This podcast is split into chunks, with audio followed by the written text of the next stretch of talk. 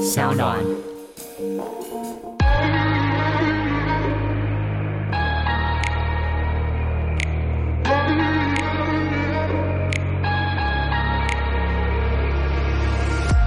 干燥在你的脉络里头好重要。真的，嗯，什么时候发现这个东西？我想其实这也跟呃我自己非常非常喜欢木头有关系。嗯，那例如说，不管是树木的树干，哦嗯或者是海滨的漂流木、是铅笔，嗯，那所谓的干燥指的并不是说完全没有水分，嗯这件事情，而是说其实是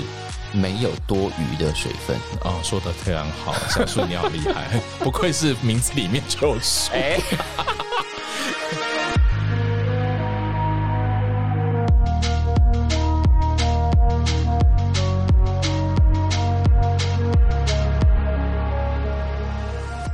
欢迎再度收听《感官一条通》，我是小树。那每一次呢，我们都访问很多不同的来宾，但来宾的特质各有所专长。今天来的这一位呢，可能是本节目开播至今我觉得最难的一题了。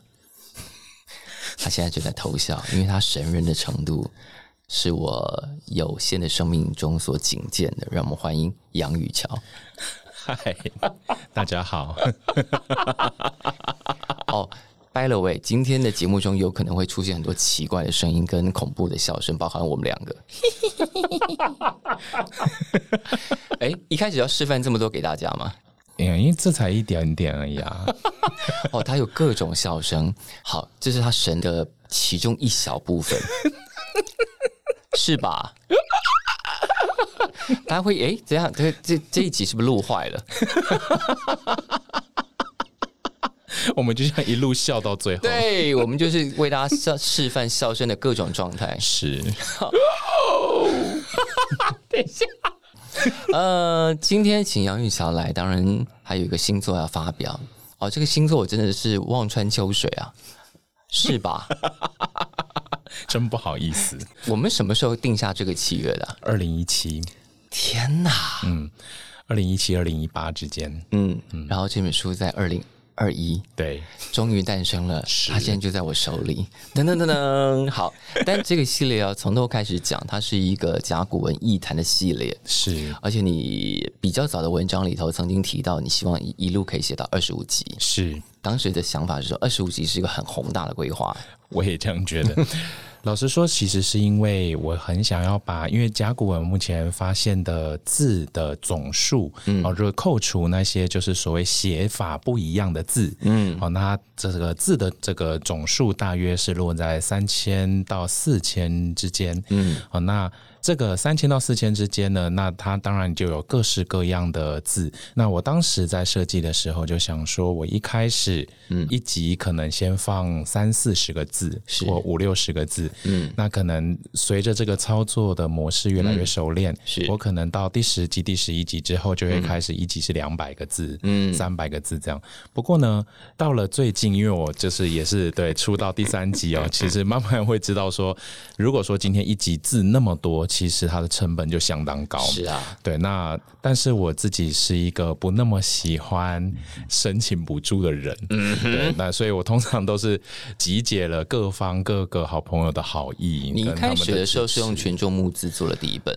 对对对，就是各方的好意，嗯是这样是各方的好意。那可是为什么一开始是募资呢？其实本来我的一开始的打算哦是募资一部分，嗯然后申请补助一部分。是可 是呢，当时申请的补助，我能够送的全部都送完了，是啊然后全部都失败。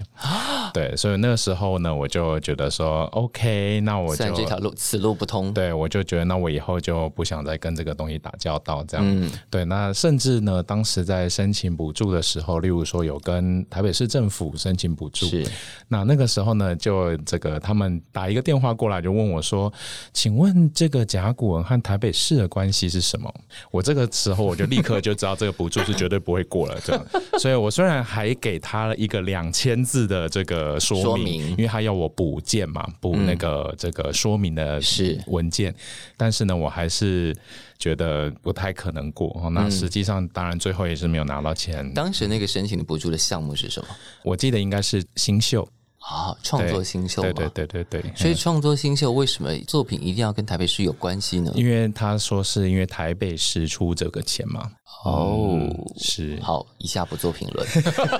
但是我想，说不定这也是这个窗口自己的判断。嗯对，哼那我就是对，那我也没有说是呃怨恨他们还怎么样。无论如何，嗯，就是这个书它本身不太容易拿到补助，嗯，对，因为它本身跟这个地方或这个地方的各式各样现实中的东西不太有关联。嗯嗯，那我也相信，可能他们在看这本书的时候，也会觉得很多疑惑。嗯，看这个书有很多疑惑，应该是正常反应吧？是我记得我第一次看到第一集的时候，看得我一头雾水。对，第一，它的开本非常复杂，是然后你有点不太确定要从哪里开始读。是它有上下，嗯有折页，有翻页，有小页，有等等等等。是，所以你就是想要在书页上制造一种众生喧哗感嘛？事实上，其实当时在做这些大卡小卡的时候，其实这也跟我二零一零嗯那个时候开始去想这本书的这个设计有关系。嗯那因为那个时候二零一零的时候，我其实是写这个东西是自娱的，嗯是给我自己看的。是，那我那个时候就想到说，那如果假设我印出来，我是不是要印的像单字卡一样？嗯那而且呢，以前我们这个国高中的时候，很多同学都会拿单字卡，嗯那个单字卡其实是用钥匙圈串起来的。啊，对，所以我是觉得那个时候我就想说，诶，那这样的话，我去影印店印一叠卡，是然后用钥匙圈串起来，这样我在路上我自己就可以翻。是那另外一方面是呢，我其实是一个字典控，就是我收集了非常非常多世界上的各种字典，嗯所以我就觉得说，做成单字卡之外，还要把它弄得有点像字典。是所以我那时候就想说，好，那我就弄成卡，然后弄成字典的样子。结果慢慢的发展，就变成有了大卡和小卡。是，它就有一个上下阅读的对对对的对，趣对味是。然后另外一方面，则是说，老实说，其实我当初在嗯做这本书的时候，嗯，我并没有很想要大家从头开始读，嗯，因为既然它是卡片的形式，其实就是你可可以以愿意切入，对对对，你可以从任何一个页数切进去看。嗯那从任何一个页数切进去看，其实就跟那个字典你拿起来你随便翻一页、嗯开始看是一样总的。之都是一个知识的入口。对，嗯，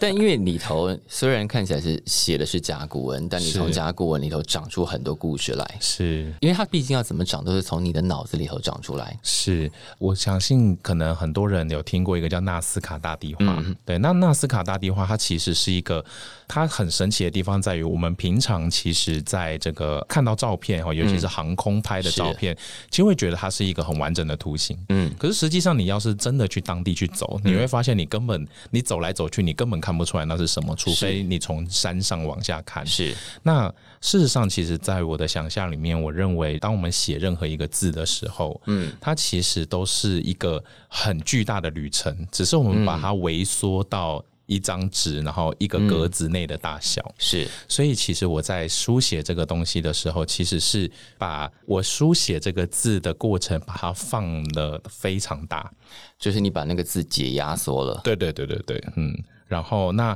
在解压缩过程当中，其实我们就会知道说，我今天我这一笔画的每一个部分，其实都是这个旅程的一小部分。嗯，对，那这个旅程会有见闻嘛？是。对，所以就会把这些见闻写下来。但讲到故事，因为我们刚刚一开始讲，就是杨宇桥对我来说是一个神人，他还有另外一个说故事的本领，但这个说故事的本领不是一般你看到的那种哥哥姐姐告诉你一个故事，是对他的故事是有一个非常庞大的民族史的调查在后头的。你干嘛笑成这样？因为觉得有点有趣。好，这个说故事的东西叫做民间谈，嗯，民间谈已经讲了多少年了？呃，二零一四讲到现在，对，然嗯后我后来才发现，有些你讲的文本是你自己翻译的。大部分都是，嗯天哪！嗯，可是那个文本来源应该非常非常的庞杂。，对对对，就是英文一定有嘛，然后德文、法文、意大利文、西班牙文等等。嗯嗯嗯嗯。那我们作为一个读者的好奇，就是从哪里搜集这些？嗯实际上，其实这也牵涉到说，一般我们在看到就是到底这一些民间故事一开始怎么来的？嗯是哦，那例如说，我们举一个最有名的哦，就是格林兄弟哦。嗯那格林兄弟呢，这个 Jacob 跟这个 Wilhelm 哦，这两个兄弟呢，嗯他们其实在一八一零年之前哦，花了大概十几年的时间，在德国各处的乡间，嗯包括养老院啊、修道院啊等等采哦，集故事，，对，去收集这些故事。嗯然后呢，他们就当然是把它写下来。嗯那写下来之后呢，他们一开始有手稿，然后后来才慢慢的就是改编，然后成出版。嗯那实际上，其实他们一开始收集到的故事嗯是非常非常的野性的。好，哦然后而且也是充满了各式各样这种我们说口传故事的一些口头特性，嗯是例如句子会高度的重复，嗯，好，例如说他走，他去。他提着水桶，他走到河边，嗯他走，他走，你会发现啊，他怎么有这么多重复的句子？可是实际上，我们平常人在讲话的时候，嗯就是会这样哦对，讲，就是会重复的。嗯，好，那甚至我们会说，啊然后，然后，然后怎么样？好，可是嗯你放成文字就会觉得很烦。对，对，那当然，他们当时把它编成这个书本的时候，嗯就会觉得要把它写得比较优美，嗯，所以他们从第一版、第二版这样往后修嗯改，你会发现它越来越像我们现在看到的童话故事书，嗯，可是实际上它一开始采集的手稿嗯是非常非常接近一般我们说的口传文嗯学的，所以写成那样的故事书，反而失去了一些它本来的口语特性，但加上了很多寓意。对，加上了寓意，或者是说，当时他们这对兄弟俩，他们也在里面增添了一些所谓的日耳曼的骄傲。哦，就是他嗯对故事下了一些判断。对，嗯，因为他想要从这里面呈现出日耳曼这个民族它的古老、它的崇高等等。嗯是是嗯是，但本来的那些口语传统里头都没有在判断这件事情，是嗯他甚至可能看听起来很残忍，但也不加评论。对他只是让这个故事一路走下去，嗯然后就是走到一个终点。什么时候开始你觉得你要来做这个民间谈的故事，像是一个使命感吗？其实是因为在大概二零一三年底的时候，那因为我本来我自己去收集这些民间故事、民间谈、或者口传文学、然后叙事诗等等哦，那是这样收集了几年，全部都是在这个电子布告栏上面。嗯，等于那个时候脸书其实还没有那么盛行，是哦，就是我我在玩的时候啊，就二零零五、二零零六开始，是嗯哦，那时候其实脸书虽然有，但是在台湾并没有那么的流行。嗯，那那个时候我们大部分的大学生其实是在电子布告栏是 BBS 是上面。对，好，那所以那个时候我就有一个小小的站然后我自己在收集这些东西。是那有一个朋友，他看到这个这个我收集了很多故事，他就觉得说，哎、那这些故事你要不要出来讲？嗯，可是实际上我那个时候就想说，这个东西是我自己自娱用的，嗯，我就没有想过说要出来讲。那、我说这种东西有人要听吗？这样，那所以二零一四的九月的时候，我就办了四场， 然后没想到好像真的有人要听这样。蛮多人要听的 吧？那个时候，其实因为毕竟我也不知道做什么宣传，也是交给一些我的朋友去散布这个消是息，就没想到哦哦，好像真的有人要听这样。因为你讲故事的方式跟一般我们以为的讲故事的方式不一样。我看过几次，嗯特别是我我记得我第一次看到的时候，是，嗯，是在公馆的一个三楼的咖啡馆。对，The Common，嗯，对，然后你在开讲之前，在那个空间的四周做了一些动作。我记得我还问你，你在做什么？对，秘密，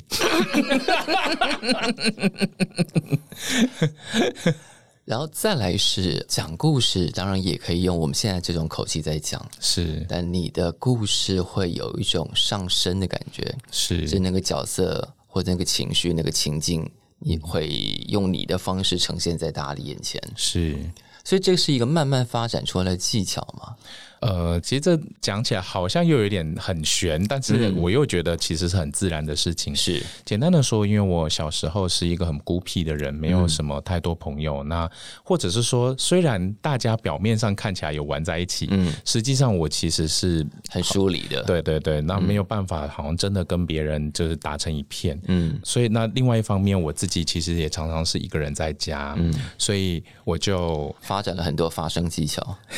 其实应该是说，就就是在自己在房间里乱玩，嗯，就是那因为没有什么太多东西可以玩，我小时候玩具没有很多，嗯，哦，所以我就是自己在房间里面去乱弄自己的声音，因为反正声音就长在自己嘴巴里面嘛，所以就 啊，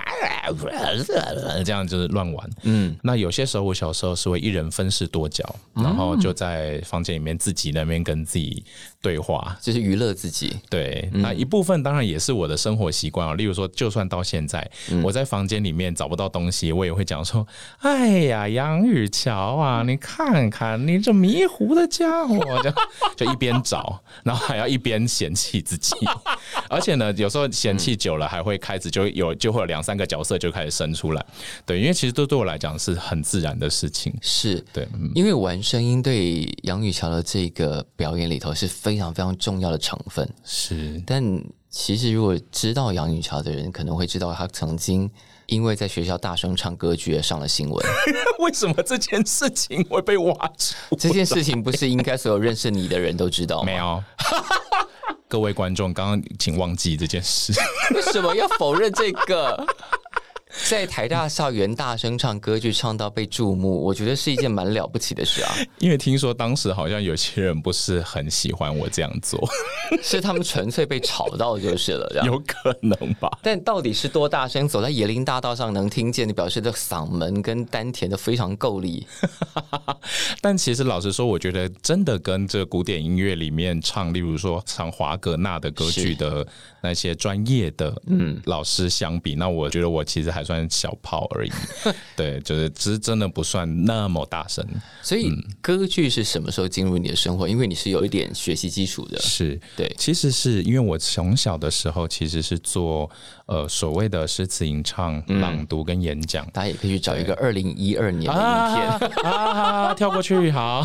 然后呢？对，所以呢，那我那个时候其实就是刚好进到了一个合唱团里面，嗯，好，那进到合唱团里面，然后那个时候呢，有些老师他听到说，哎，你的声音好像还不错，嗯，你要不要就是去进修？是那那个时候就有帮我介绍给一个老师，嗯，那我我还蛮喜欢这个老师哦，那这个跟这个老师学了几年，慢慢的我就发现到我自己真的还蛮喜欢这一门技术，嗯，那另外一方面当然也是因为我自己本身是很喜欢古典音乐的啦，我很喜欢巴哈或者是很喜欢库普兰这一些十七世纪的作曲家哦，那所以我那个时候就非常非常的热衷于嗯锻炼自己的声乐技巧，是那虽然也不敢说怎么样的专业哦，但实际上就是说，每一次在练习这些技术的时候，我都会很喜欢去享受自己的声音跟周围的建筑物，或者是自己所在的空间产生的互动。这样，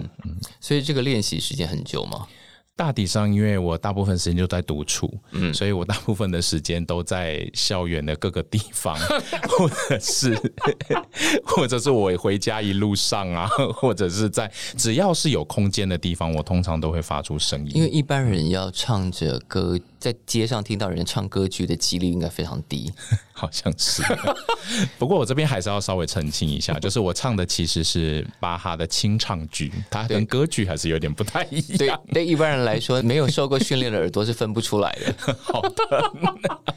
原来你想要忘记这件事，就诶、还好还好啦。没有，因为声音表现就是对。是如果就看杨雨乔的文字作品，其实可能很也没有看过你现场讲故事的话，是可能不会发现这项技能。而且这项技能在目前的创作者里头，我觉得是非常非常罕见的。是很多写作者是没有办法用声音好好表达的，是，那我都觉得非常可惜。可是你是有办法把那个故事用你的方式极具魔性的表达出 来，还好。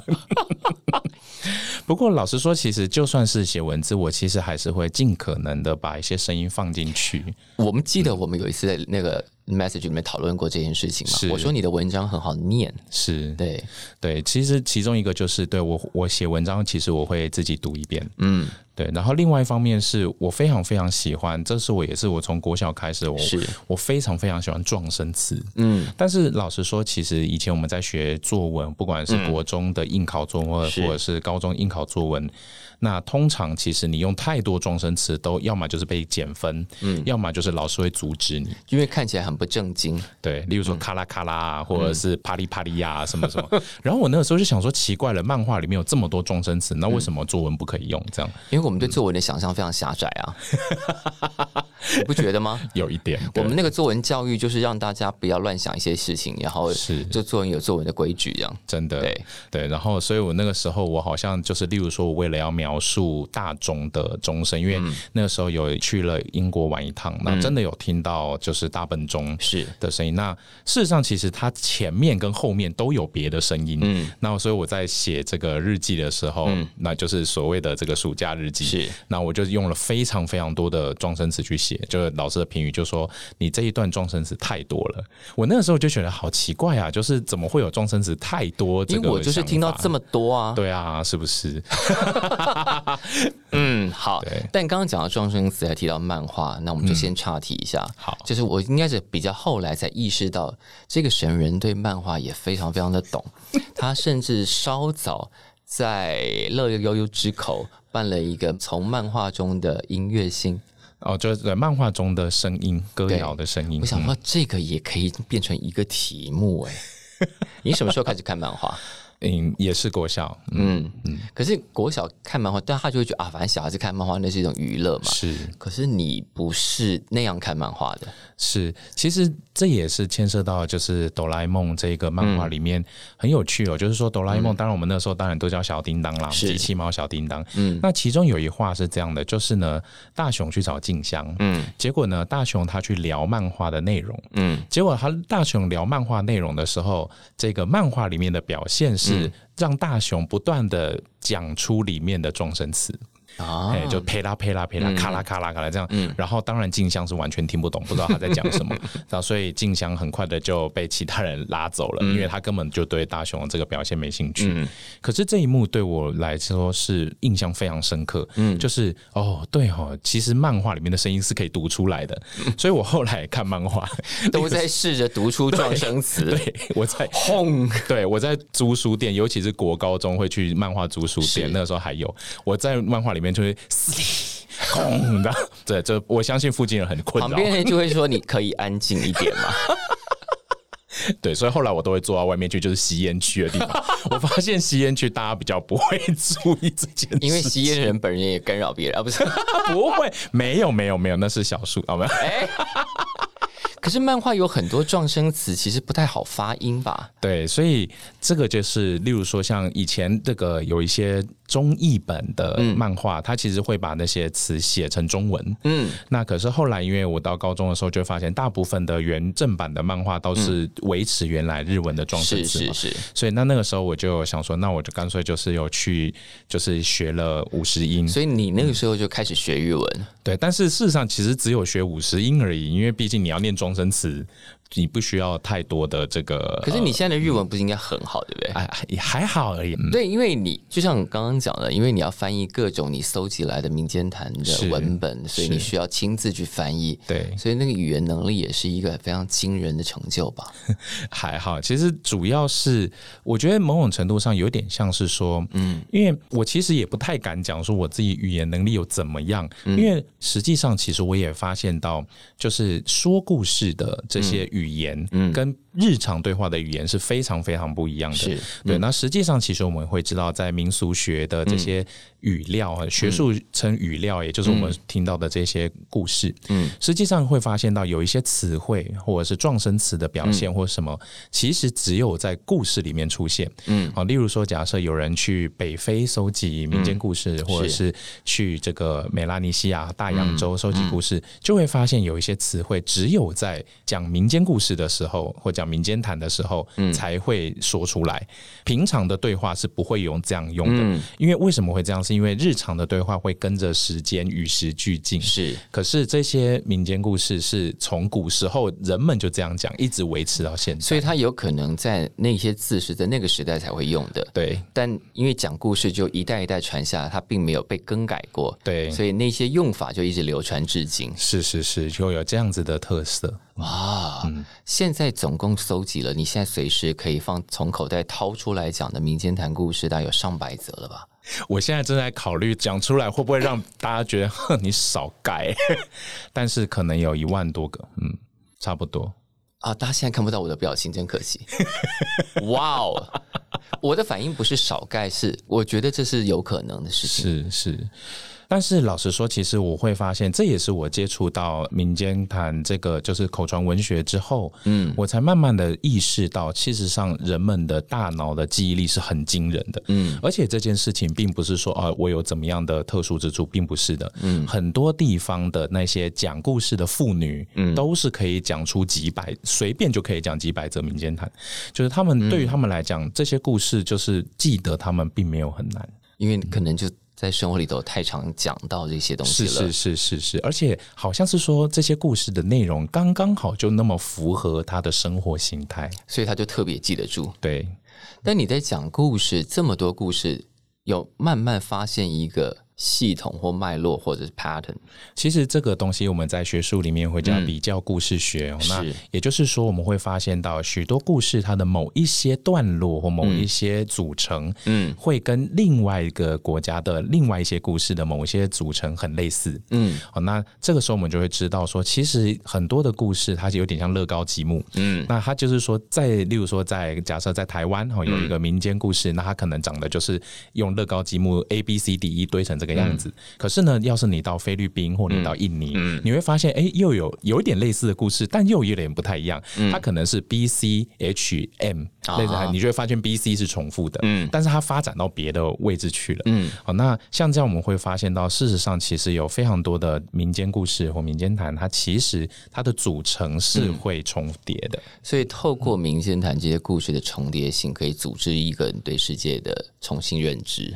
某种程度上是哦，就是说，实际上我们会知道，现在大部分的奇幻文学跟、跟奇幻文学相关的电影，嗯，其实大部分都是利用这样子的特性在写作，嗯，哦，包含呃这个《纳尼亚传奇》哦魔戒》《哈利波特》，其实都是这样子出来的。所以你看到《哈利波特》的时候，会发现哦，这是哦这些民间谈故事的架构或者是 pattern 出现过。是，事实上，呃，很多的这个《哈利波特》的这个小说的研究者也会利用这样子的方向来做切入。真的，是，嗯，哪些段落是我们可以找出一些蛛丝马迹的吗？哦，要是我们这样聊下 去，就会聊不完对，。我们会要聊三个多小 时。哎，其实 podcast 聊三个小时也不是不可能，但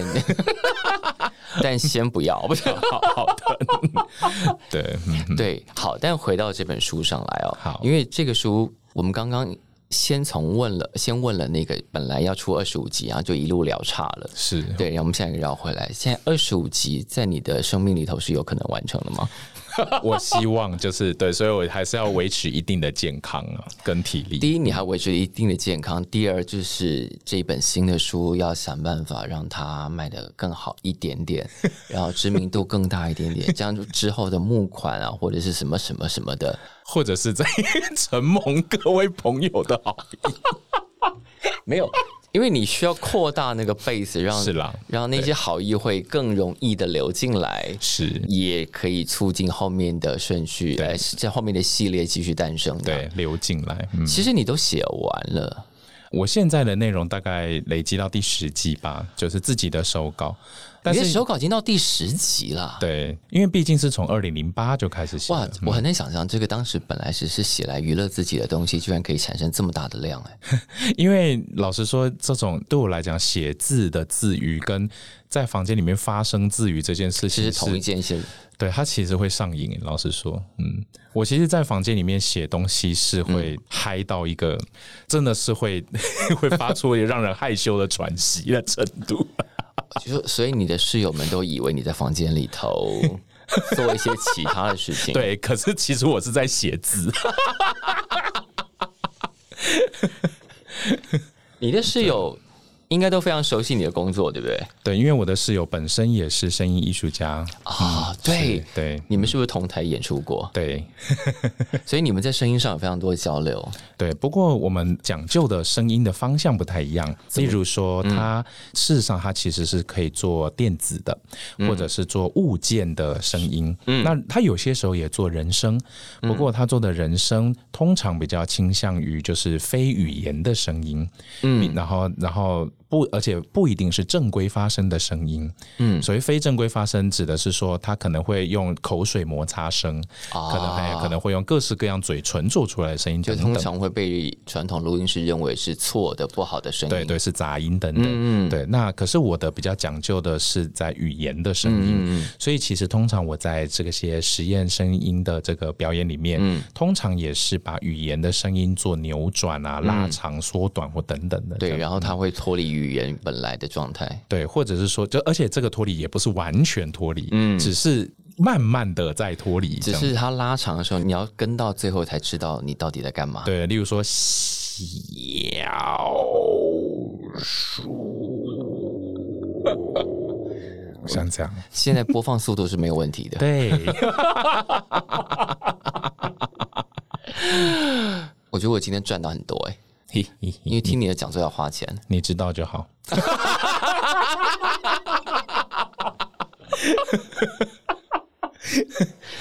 但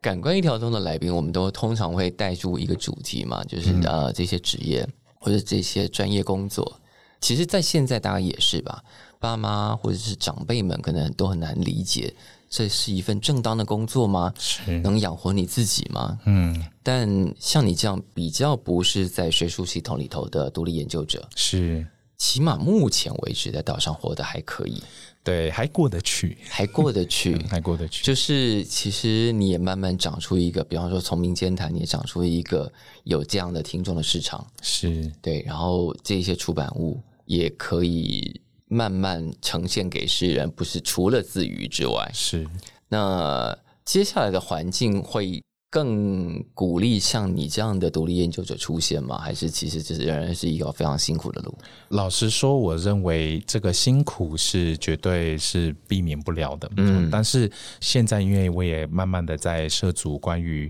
教育的部分哈、就是是把这些声音的事情，嗯把表演艺术的事情交给高中生、国中生、国小生。嗯那其实，在带着这些教育的时候，常常也会有学生问我说，他要怎么样来追求这件事情？怎么追求？诶，但我先问一下，这些事情是怎么透过什么样的方法可以到学校去？我每次看你去教学生，我都觉得好羡慕 哦，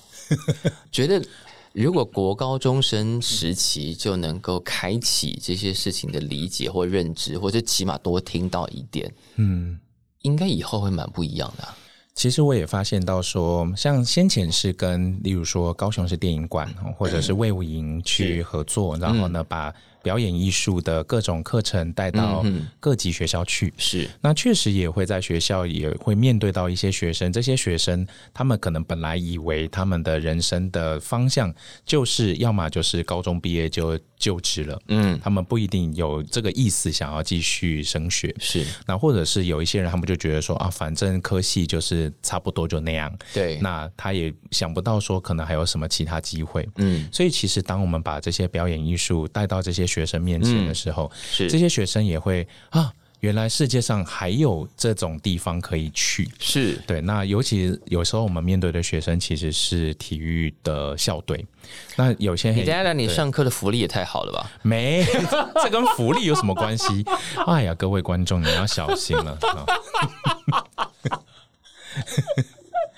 我们老师是完全的清白，完全的专业越讲清白，大家就觉得这件事情越不可信 吧？啊。但无论如何，对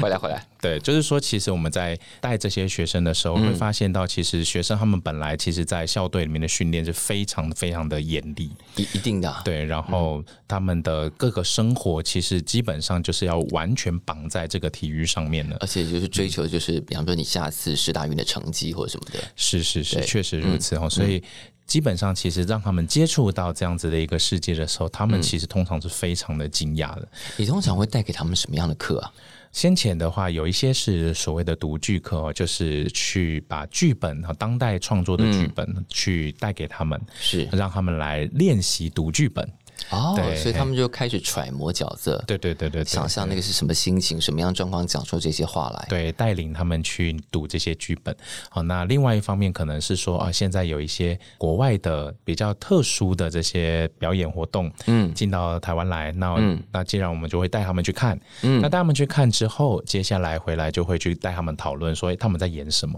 哦那如果看不懂的话也没有关系，因为没有人规定自己非得要当场就看懂不可。好，那这个时候我们也要讨论到说什么叫做看懂看不懂，嗯，然后什么东西叫做好玩或者是无聊。是哦，那实际上我们也会让他们慢慢的知道，说自己的感受其实是只要诚实的表达自己感受就好，嗯，并没有人有规定说你哪些感受是可以的，哪些感受是不可以的，这是样，但是从你小时候，你刚刚自己讲说你是一个比较可能稍微孤僻一点的人，是到现在可以发展出教育这个面向，其实也是嗯蛮有意思的啊。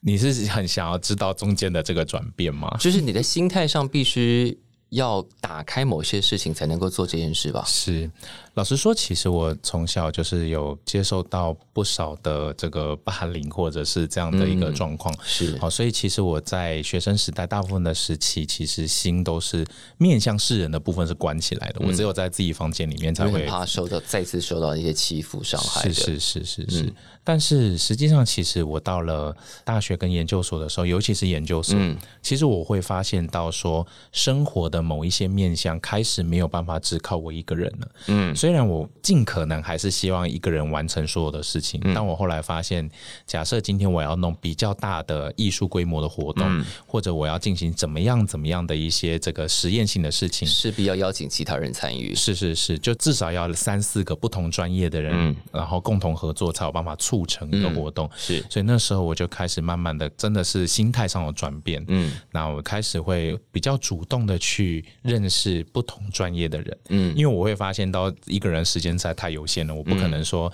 一下子就是又要弄语言的事情，然后同时我要弄得懂，例如说三 C 产品的事情、技术的事情、录音工程的事情。事实上，这每一个专业都是要花费数千到数万个小时。是，那我自己也就二十四小时而已嘛，所以我们就要 outsourcing 出去啊。 对，所以我们就必须要去和外界建立更多的联系。大概是在我二十四、二十五岁的时候，所以小时候那个性格现在已经被你调整到可以比较自在的面对这个世界。其实某种程度上也可以说，我小时候其实本来应该是非常的外向的，嗯，但是因为、这个、某些事对件嗯社交上面的这个各种挫折， 是对，那另外一方面则是说，其实我自己因为本来就还蛮爱演出的，所以这个我在、我在国小一二年级的时候也是有被老师讲过说，雨乔你这样太爱现喽，这样。不好吗？我就是会啊，怎么样呢？ 对，但是那个时候会被说这样叫骄傲，所以我们要对要你不能那么突出，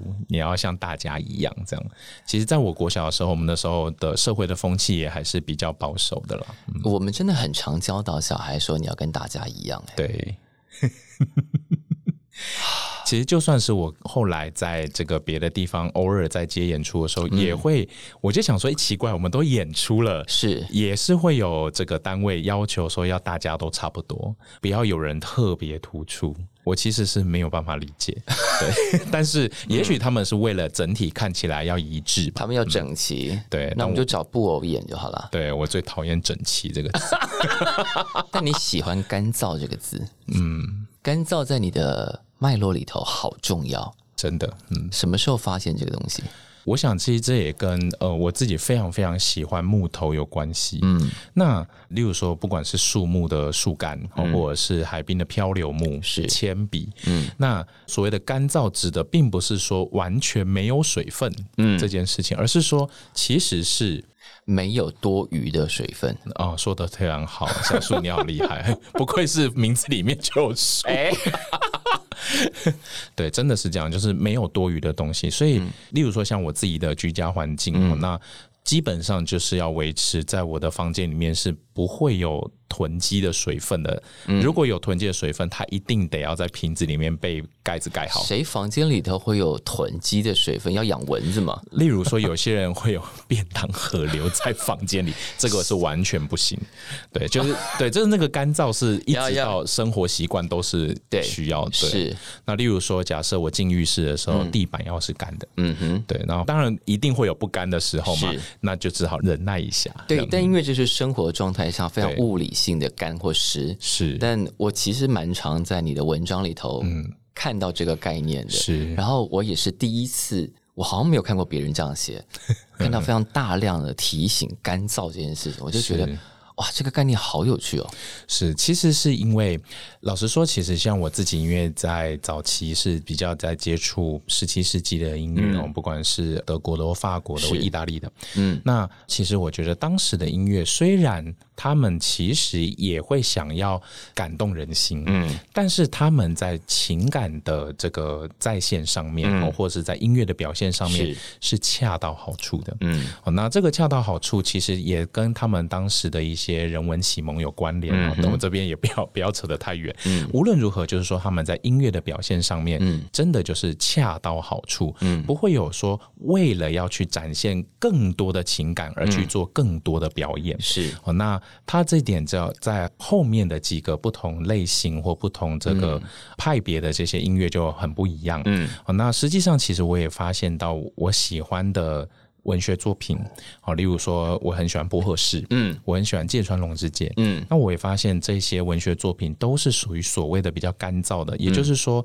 他们其实在文字的表现上嗯面，其实是更专注于他要描述的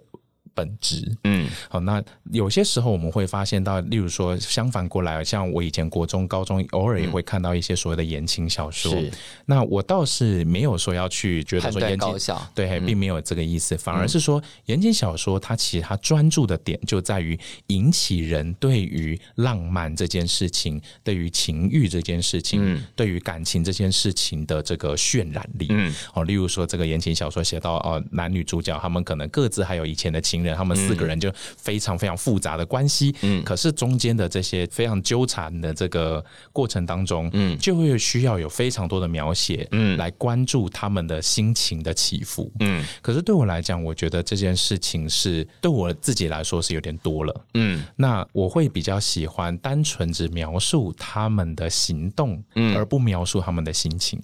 那那那这件事情其实也跟我们刚刚提到的民间故事有关啊、好例如说民间故事里面 A 要去解决掉 B 的生命，嗯，那通常那个民间故事不会说 A 这个时候他内心非常的挣扎，他看了一下自己的手，握了拳头又放开，啊，他不会有这些描述，因为那是强作解人，对 对，其实他只会提到说，A 他走过去拿了，A 一举把起刀是子，A 砍下去，B 的头掉下来，就这样。嗯，好、那其实我会发现到这样子的描述是我非常非常喜欢的。嗯，它非常的收敛，嗯，跟干燥。是那当然，我们提到说收敛跟干燥这样子的表现，其实某种程度它还是会跟所谓的联觉有点关联。嗯，所谓联觉有点关联哦，就是是说有些时候我们听到某些声音，我们会觉得声音湿湿的。嗯，同样的，我们听到某些声音，会觉得这些声音干干干干的嗯的哈，因、因为我们相信很多的人去做音效，去做所谓电影配音，嗯是他们一定都会接触到这样的面是相。是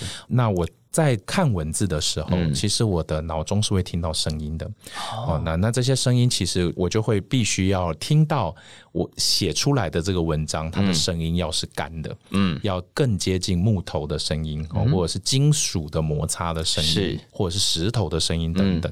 所以有嗯的句子读起来就湿哒哒的，真的，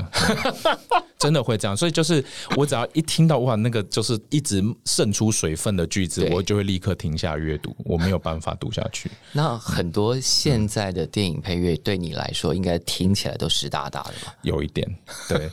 老实说，其实我会发现到说，就好像或者是说有一些这个电影配乐作曲家，嗯他可能本身自己在中早期的时候写的这些作品，其实我觉得听起来是。刚刚好的。都还算对挺节制的。对，可是后后来他可能面对更多的群众、更多的商业性要求的时候，嗯是他的作曲的这个曲风就慢慢的转变。嗯那这个时候我可能就呃呃没办法呃了。，就呃，我要跟你说再见了。嗯， 对对，嗯，可是那个是不是就是你刚刚讲的那个干燥的成分，对现代的人，不管是用阅读文字或听音乐来说，是都有比较多理解上的门槛。嗯，所以大家都在一种试图让别人不要有理解的门槛的时候，加了很多料，然后讲啊，你这样懂了吧？这样懂了吧？ 的这种感觉，我觉得一部分也许是这样哦，但嗯是另外一部分我发现的其实是因为，其实现在的人嗯的工作跟劳动是非常非常的辛苦的，嗯，哦，不管是精神上的劳动或对嗯体力上的劳动、通勤上的劳动等等。那我发现到说，由于有这些劳动跟耗损，嗯是其实人们真的会很需要软软的、湿湿的，然后疗愈自己的东西，我完全可以理解的 哦。例如说，其实像最近一个很红的停格动画，我们还是先不要讲是什么了，我怕 我怕是有那个对是那个后面有叠字的，对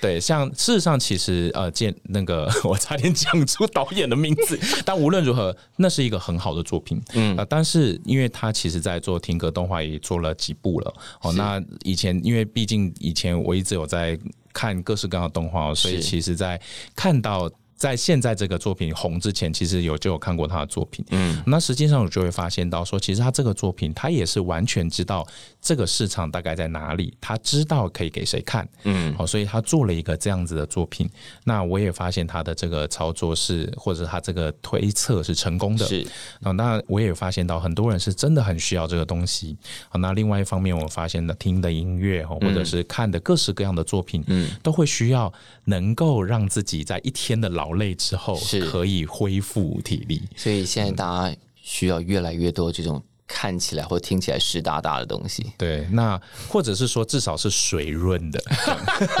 对。 可是我喜欢的东西，其实它对于修复，嗯，我猜可能是真的没有什么效果，嗯，因为它可能会变成是一个就是。如果今天你本来已经被耗损到负三分了，嗯，那么你听完这些作品，你可能仍然是负三分的状态，对。 那所以，因为我在想，也许就是因为干燥有这样子的特色，就是是维持那个现状，是对，所以以至于我会发现到说，人们可能不一定是不喜欢，但他可能会更需要能够修复他的东西。所以大家现在需要保湿如 一，真的，嗯。所以什么东西闻起来或听起来、看起来、摸起来都湿哒哒 的，因为不过话说回来，我自己还真的没有保湿的东西， 所以我也经常被人家讲说：“哎、你要不要保养一下皮肤哎、但讲到这个，就是你现在的身形是一个，因为我记得你讲过一句话，我觉得蛮有趣，但我有点忘记你当时怎么讲的。你是说身体需要，说它就会长成这个样子之类的话？”？是是对是是，嗯，所以你的身体现在是走到一个你需要它变成这个样子，然后帮助你现在要做的工作，是 吗？我觉得，因为只有我们这样的声音这样聊，我就在想，可能现在观众就在想说，我的身体是不是长得很像一个巨大的蘑菇 啊，或者是哎一个如果他能够立刻一个想巨到大的马吉， 如果他能立刻想到这个，表示他还有点联想力，好不 好？ 哎、你也不要攻击听众，没有，我没有那个 意思。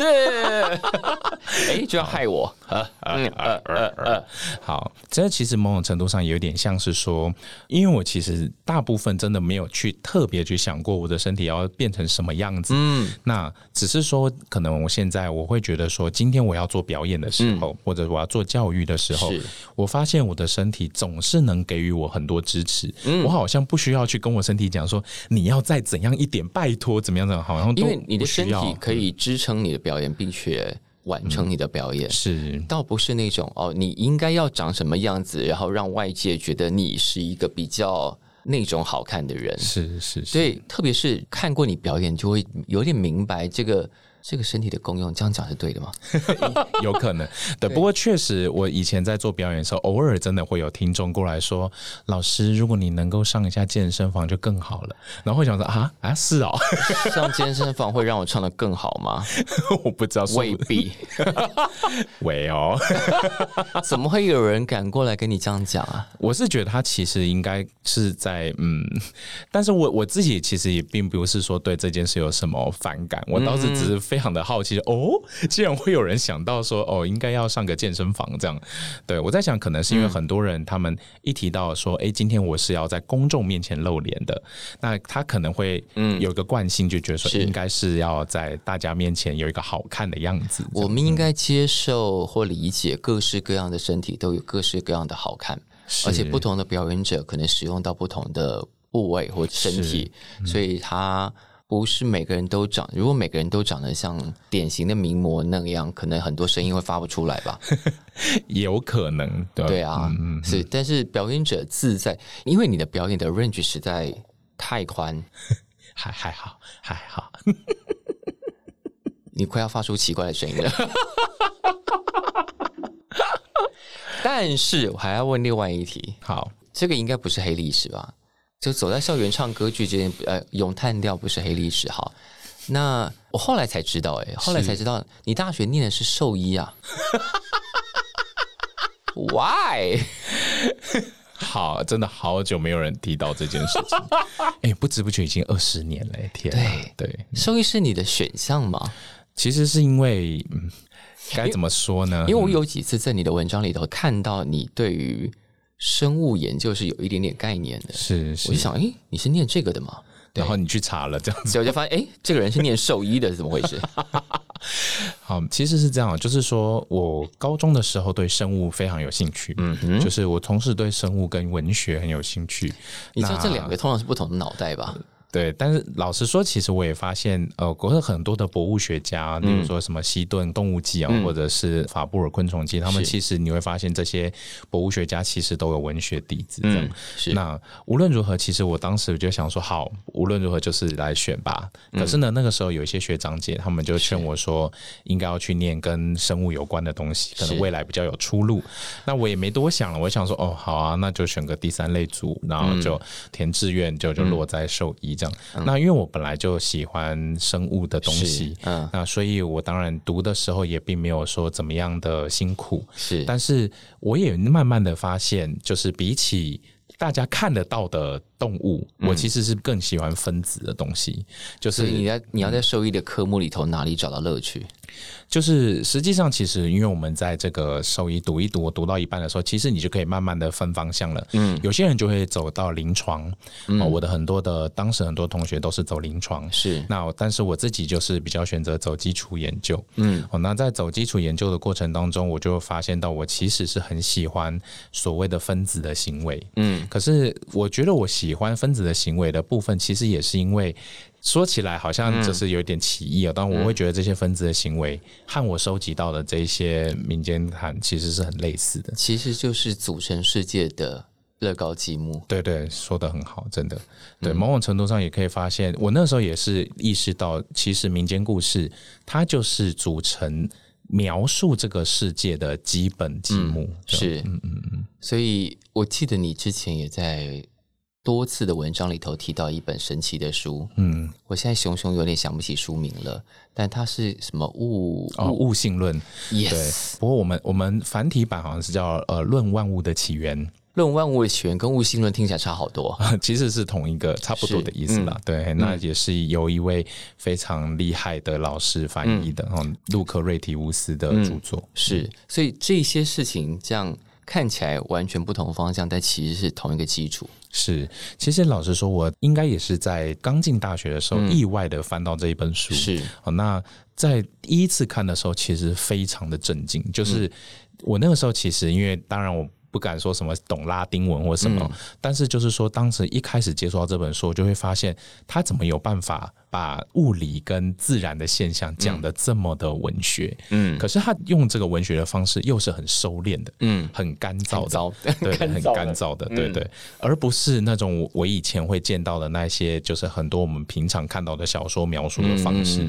那那时候真的是一头就栽进去，嗯，所以其实我就会觉得说，老实说，其实我我看到这个东西的时候，好像我也慢慢的去加深了我对干燥的这个东西的喜爱，嗯嗯，所以你现在在写你自己的创作的时候，也会非常坚持这件事情。对，就是说尽可能让这个故事文本，不管是用什么题材去写，嗯，其实我还是尽可能让它维持在干燥的状态，嗯，好，那今天的主要的目的之一呢，就是我因为这本书已经上市了，从二零一七 到现在，它终于出了，它是这这一系列的第三本。嗯，那这个书非常非常的手工，是它的制作非常手工，然后印了五百本。现在是哪里可以 买？现在是嗯在、 在我自己的脸书上，你 你没有，过但是大家只要用 Google 方式，你就可以找到它的订阅单，你其实之前就开过订阅单了，对不对？对，订购单的订购单那个时候的订购量是好的吗？没有。 其实我应该说，我觉得其实是有在慢慢的售出，嗯，对。但其实我觉得这个速度是 OK 的，因为如果说突然大卖，我会觉得有点担心，就说哎、不知道发生什么事。 但我想要见到这件事情发生啊！那那样技术很累， 你可以找一个小帮手啊！没有。 我我这种老实说这种事情，我还是比较喜欢自己 来。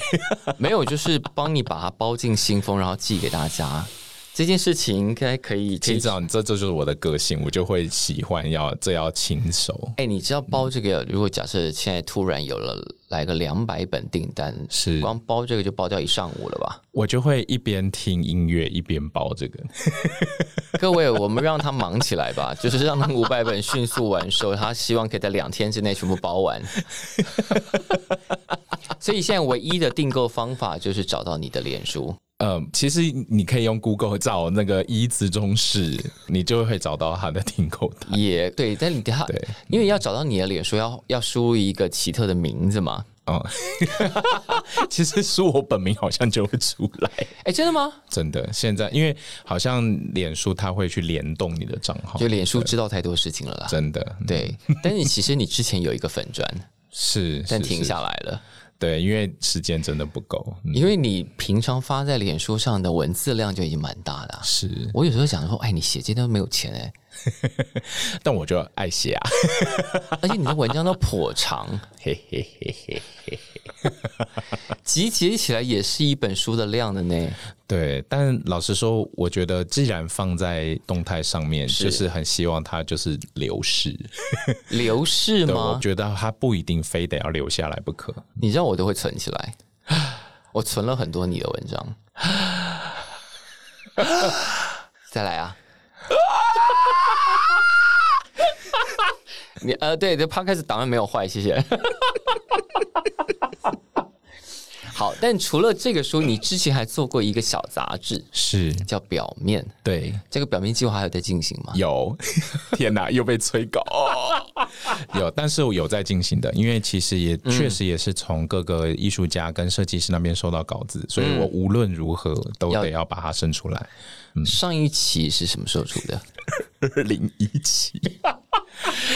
但老实说，其实真的是因为你知道，为了要糊饱自己的肚子，为了要讨生活，他真的对非常非常忙。对，真的是不容易啦。就是说，你可能好不容易找到空档的时候，是突然又会有工作涌进 来。那对对啊所以我觉得有一件事情应该可以这样做。现在这个专书，对这个讲甲骨文的专书，现在第三集，是现在直接跟你买的直购价多少钱？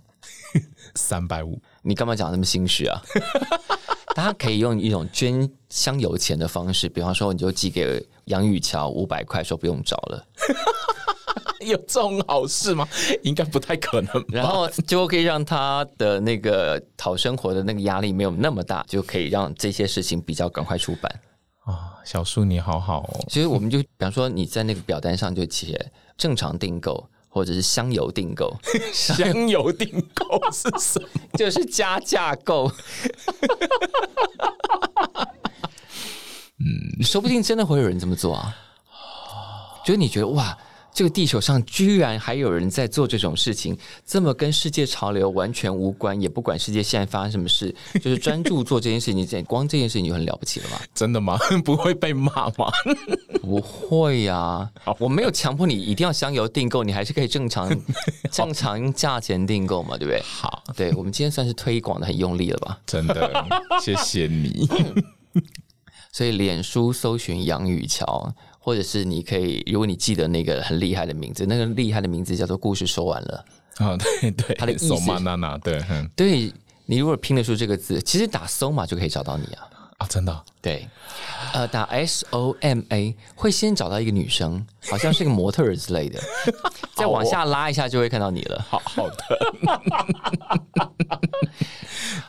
然后前两集现在还有库存吗？还有还有呃，第一集剩非常少了，但第二集是还有，嗯，好，所以也可以，它可以捆绑一起买嘛。可以可就以，比方说三集连着卖是多少钱这样？一一五零哎，所以是真的有这个专案的。是好的，那这个书已经出版了，那它仍然持续会做很多民间谈讲座，是它还有其他很多奇特的系列，我都不知道那个系列是从哪里冒出来，什么生容质变这 些，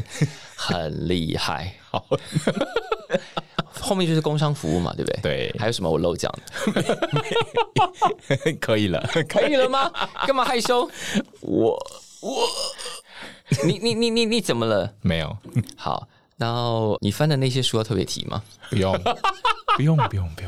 用不同的身份哎、但好了，还有一个小小的，就是我自己的小残念，就是你其实之前帮有这个写过一些专栏嘛，是那些专栏哦没、 music 对没有要集结或干嘛的嘛，嗯，老实说，其实可能当时的编辑其实也是我的好朋友啊，是就是他也有跟我提过说，其实是可以集结成一本对书，啊可是因为现在我也就是一下子不知道说这件事情应该要怎么进行是最好的，这样子啊就把文字交给编辑对那去处理嘛。那又要钱，没有，啊如果是他们主动出，他们应该可以帮你可是他们已嗯经收摊了。他们我记得好像他们是现在是转成线上制了，是但是我想他们的业务应该也是整个是收到比较小的状态，他们可能应该没有办法做这好，件请事。其他有兴趣的出版社直接找杨雨乔，我觉得那些文字应该要被整理成一本书才对，没有道理杂志就跟着杂志就这样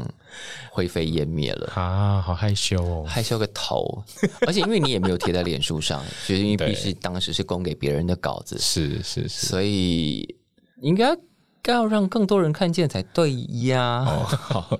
对，其实其实这些都是一些在音乐史上容易被忽略的音乐。是啊，是啊，是嗯啊。我我们对古典乐的认识，其实如果你没有特别钻研的话，大概就会只停留在那些人身上而已。是是是，所以蛮值得的啊。好了，大家就直接去追踪脸书好不好？